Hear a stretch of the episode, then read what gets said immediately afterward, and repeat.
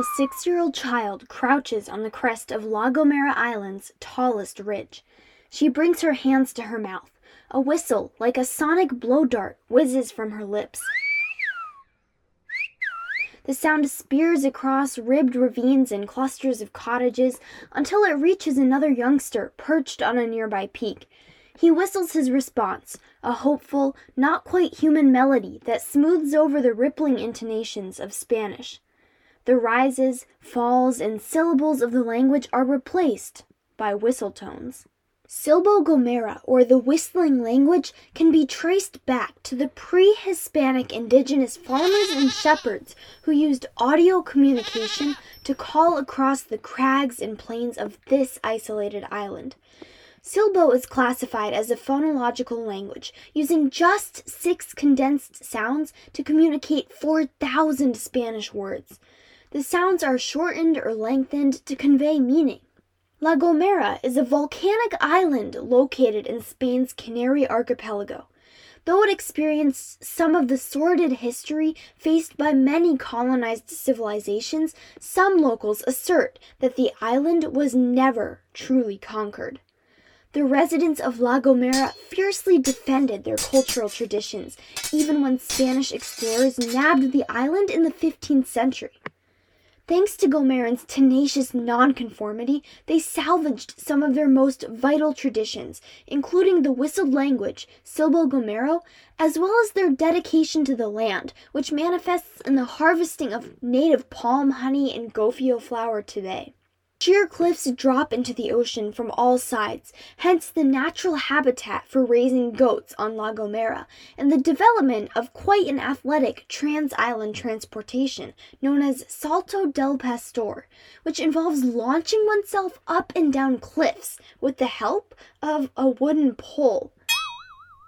Living here takes a certain tenacity. As you'll see, Gomerans found a way to weld their language, their land, and their heritage into one that lends hope for all of us in sustaining our future. Today, nearly 22,000 La Gomera citizens can communicate using Silbo Gomero. It is thought that Silbo originated from indigenous islanders known as the Guanche people who discovered that whistled calls skimmed clearly across the island's echoey cliffs and ravines, a far more practical form of long distance communication than spoken words. The Guanche people adapted the whistle tones to Castilian Spanish upon the arrival of the settlers in the 15th century. Silbo was passed down from parent to child, though its use was prohibited during periods of colonization.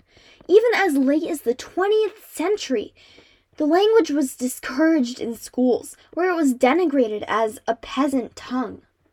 By the mid 20th century, use of Silbo petered out to fewer than 100 fluent users. However, in 1999, renewed pride in cultural heritage and recognition by the Canarian government enabled this ancient form of communication to make a comeback. Silbo was woven into a mandatory part of the curriculum for all school children in La Gomera in hopes that the ancient tradition would once again be passed from generation to generation. In 2009, UNESCO designated Silbo as an intangible cultural heritage of humanity. Today, young children, teenagers, and elderly residents alike practice their whistle calls on the island peaks. Gomerans are even able to financially capitalize on this cultural pride, marketing the language as a form of educational and eco tourism. The Silbo language is inextricably linked to La Gomera's natural landscape. It was first used by farmers and shepherds to communicate across the verdant hills and ravines, calling out warnings, greetings, and even dinner time.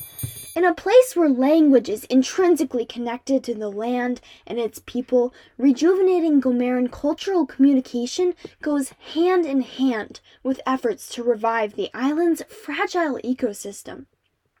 Like many remote and beautiful islands warped by commercial tourism, La Gomera bears the scars of development and habitat destruction, plastic pollution, shipping traffic, and the rising water levels and warming temperatures spurred by climate change.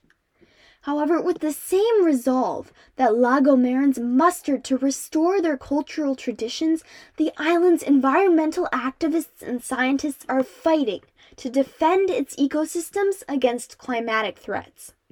The island was declared a hope spot at the 2019 COP25 Climate Conference in recognition of La Gomera's comparative success in preserving the ecosystem so far. In fact, the Canary Archipelago is renowned by scientists who use the landscape as an inspiring example of a pelagic ecosystem thriving amidst the surrounding casualties of climate catastrophe. Sustainable ecotourism combined with green agricultural practices allow the residents here to simultaneously profit off the landscape while celebrating the ecosystem and the related cultural heritage. La Gomera plans to invest 103 million euros into the implementation of a renewable wind and solar energy system on the island. In addition to reducing dependency on fossil fuels, large swaths of the ecosystem are protected from destructive tour boats and plastics.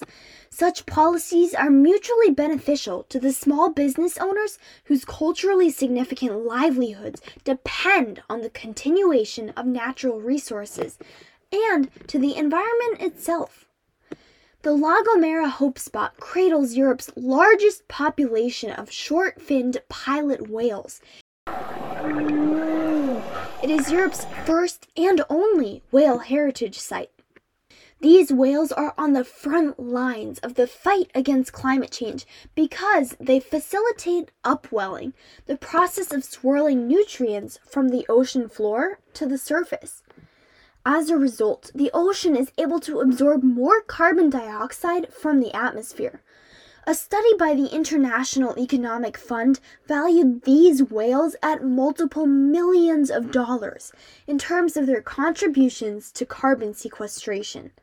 The deeply mysterious whale calls, heard only at certain frequencies beneath the ocean's surface, communicate this majestic species' needs, fears, and desires.